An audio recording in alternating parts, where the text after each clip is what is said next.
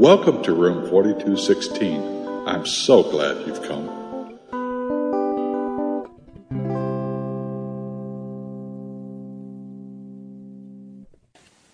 Hi, Pastor Dave. Hi, Cecilia.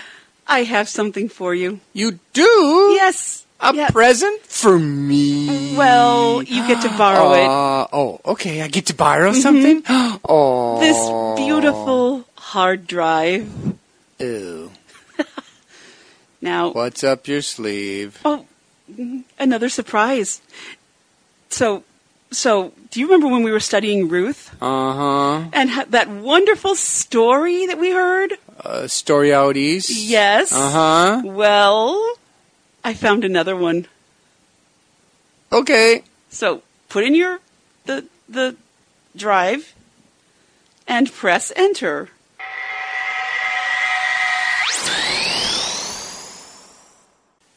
Our story begins in Great Britain with two lovely sisters. The first named Margaret, Call me Meg, please. okay, Meg, and the other named Virginia. Actually, And- it's Jenny. Jenny. Can you say okay, Jenny?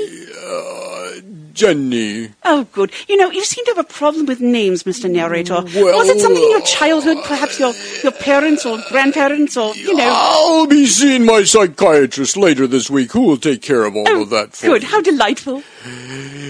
These two young, beautiful sisters were called into their dying mother's bedside. Now, I want you two sisters to always get along with one another, and whatever you do, never hurt or take revenge on one another. And with those words, she reached out her hand with a brooch. I have here a brooch, and and Meg, I want you to have it. And with those words, she died. Goodbye. But Jenny, being a little bit jealous, wanted the brooch instead of letting Mom leave it to her sister. And so quickly she thought of a scheme and said, Meg, Meg, look, look, Mother's still breathing. And as Meg leaned down to see if Mother was still breathing, Jenny snatched the brooch from her hand, ran out, and ran away never to be seen for ages by her sister. So long, farewell. Before very long, both of the sisters crossed the ocean to America to make it big. Meg made it to Cincinnati. Yes, but it's Margaret now. Uh, Margaret? I mean it Meg. Oh, I changed my name back to Margaret. I saw potential for future gain, so I invested my time, my considerable talent, and what little wealth I had in children's diversionary items. You know, toys. And did I ever make it big? okay. And Jenny went off to California because being the better looking sister, she. Excuse me. Yeah. But we're twins. We have the same looks. Rem- look, look. The script says right here T W I N. Twin. Okay then. Well, one of the sisters made it big in Hollywood, making many, That's- many movies. It's Virginia, not Jenny, darling. Oh, hey. See, uh, because I'm a big movie star now. and before long, she had five Oscars sitting up on the fireplace mantel.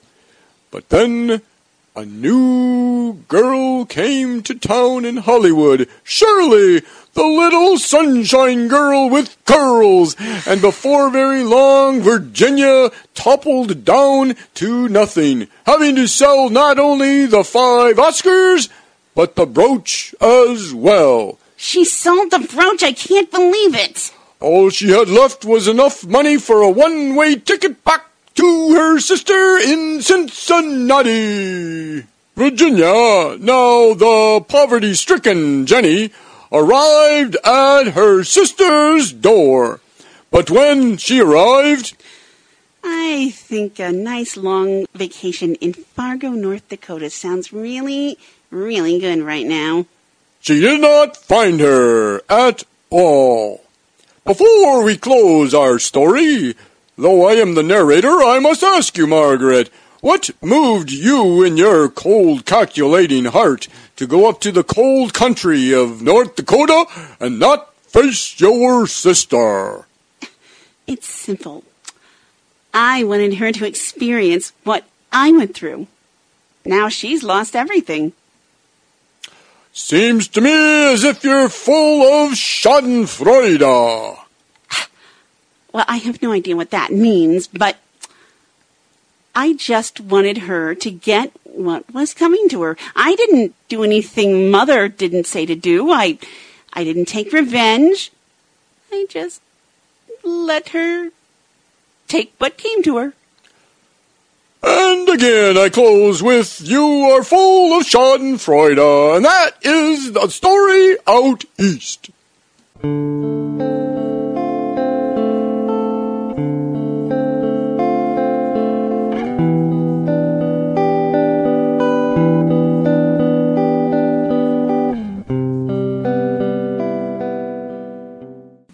Obadiah verses 8 through 14. In that day, declares the Lord, will I not destroy the wise men of Edom, men of understanding in the mountains of Esau? Your warriors, O Teman, will be terrified, and everyone in Esau's mountains will be cut down to the slaughter because of the violence against your brother Jacob. You will be covered with shame. You will be destroyed forever. On the day you stood aloof, while strangers carried off his wealth, and foreigners entered his gates and cast lots for Jerusalem, you were like one of them you should not look down on your brother in the day of his misfortune, nor rejoice over the people of Judah in the day of their destruction, nor boast so much in the day of their trouble. You should not march through the gates of my people in the day of their disaster, nor look down on them in their calamity in the day of their disaster nor seize their wealth in the day of their disaster. You should not wait at the crossroads to cut down their fugitives, nor hand over their survivors in the day of their trouble.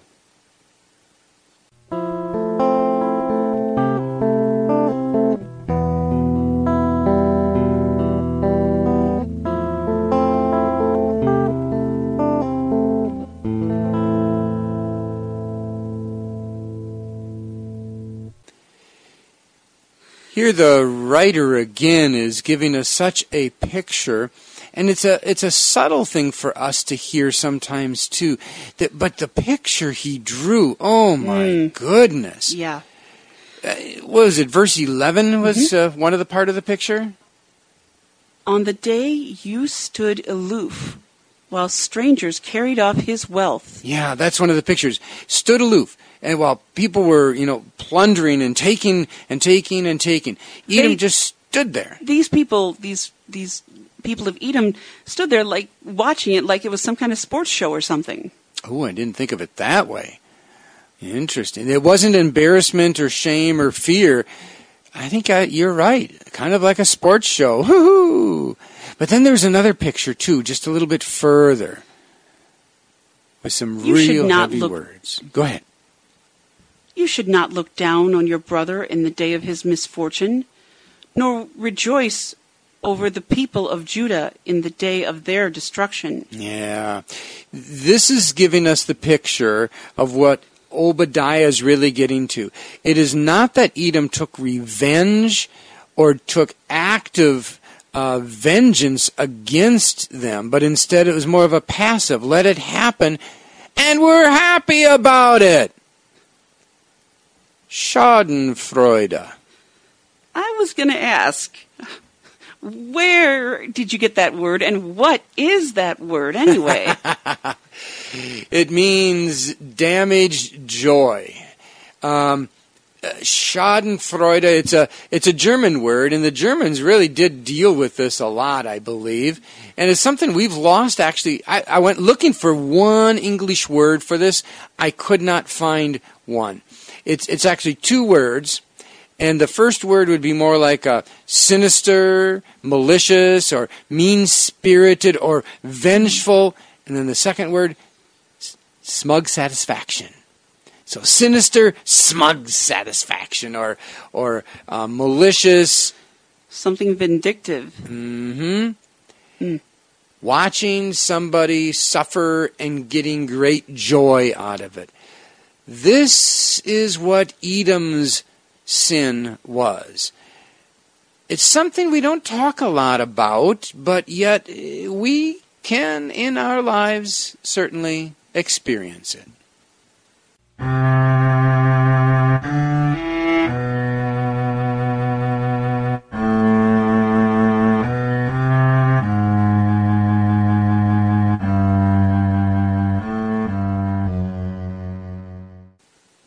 Schadenfreude.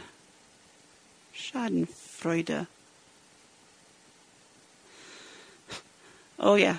I remember a time or two when uh, have a friend who always seemed to get what he wanted. Always. And it made me furious. Partly, I think, because I couldn't get some of the things I wanted. And I remember a time when he was told, no, you can't get this. You can't get this off eBay or you can't get this off Amazon. And I just sat back and I quietly smiled and I thought, it's about time. He's unhappy and now I'm happy. Hmm. The roles are reversed. Yeah, the the roles are reversed. That that kind of fits it. That joy and seeing that someone else's struggles. Right. And you? Tell me about a time when you felt Schadenfreude. Well, I- I've been thinking about this, and I, and I, I not that I'm a perfect person or anything, but I, I don't think that it pertains to me. What? Oh, come on. You can't be serious. Well, I, there were some times when I was a kid, kid bully. Uh, I had a bully, and he'd pick on me, and I, I wouldn't be satisfied if someone else beat him up. I wanted to beat him up. For me, I really want to take the revenge. I want to be the active one to do it. I Now, didn't wait a minute. find satisfaction in someone else doing it. Wait a minute.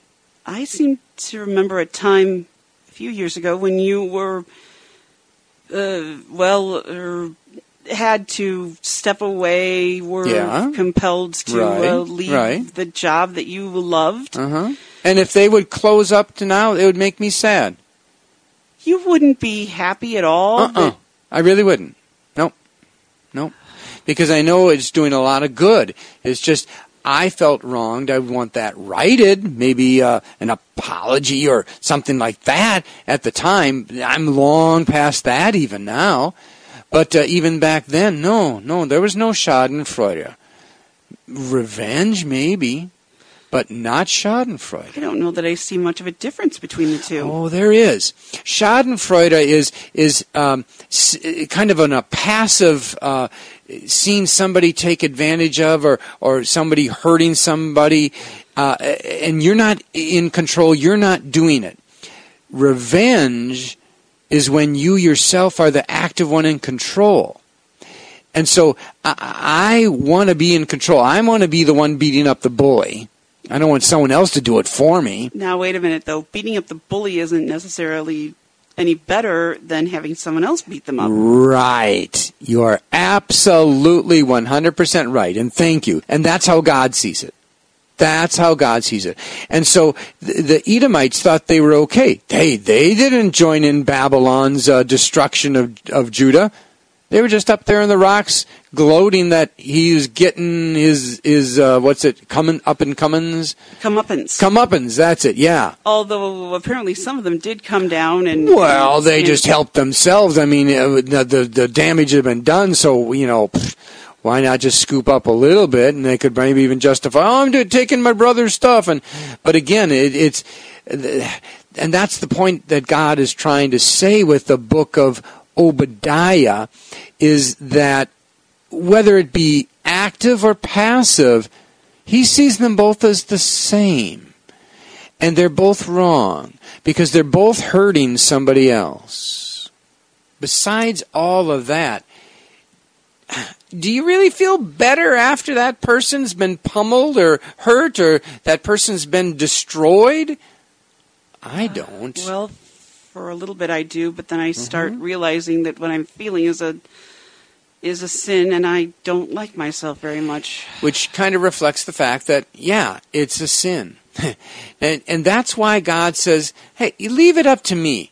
If they need uh, revenge taken, I'll take it. If they don't, they don't. Because, after all, we all deserve misery and suffering because of our sin."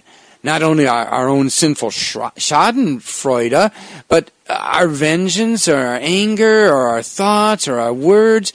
Or our deeds. And Jesus willingly, sadly suffered for you and me so that we wouldn't have to have God's anger and wrath. We're going to come up in uh, the next episode of a beautiful picture of how God uh, took the wrath that Obadiah is speaking of in Jesus. And instead of that, he gives us something wonderful instead. And you're sure you've never felt this Schadenfreude? Hmm.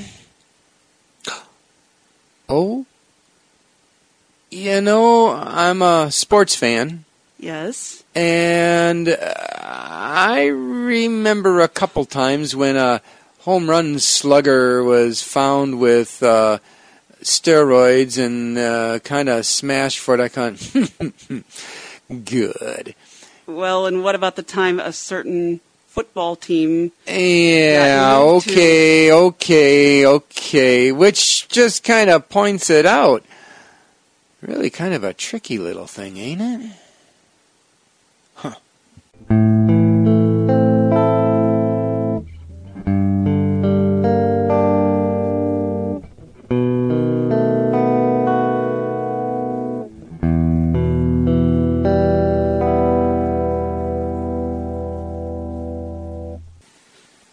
Welcome your feedback and comments. Please write to us at info, info, at not dash alone, N-O-T dash A-L-O-N-E dot net. And as God constantly reminds us, We are not alone.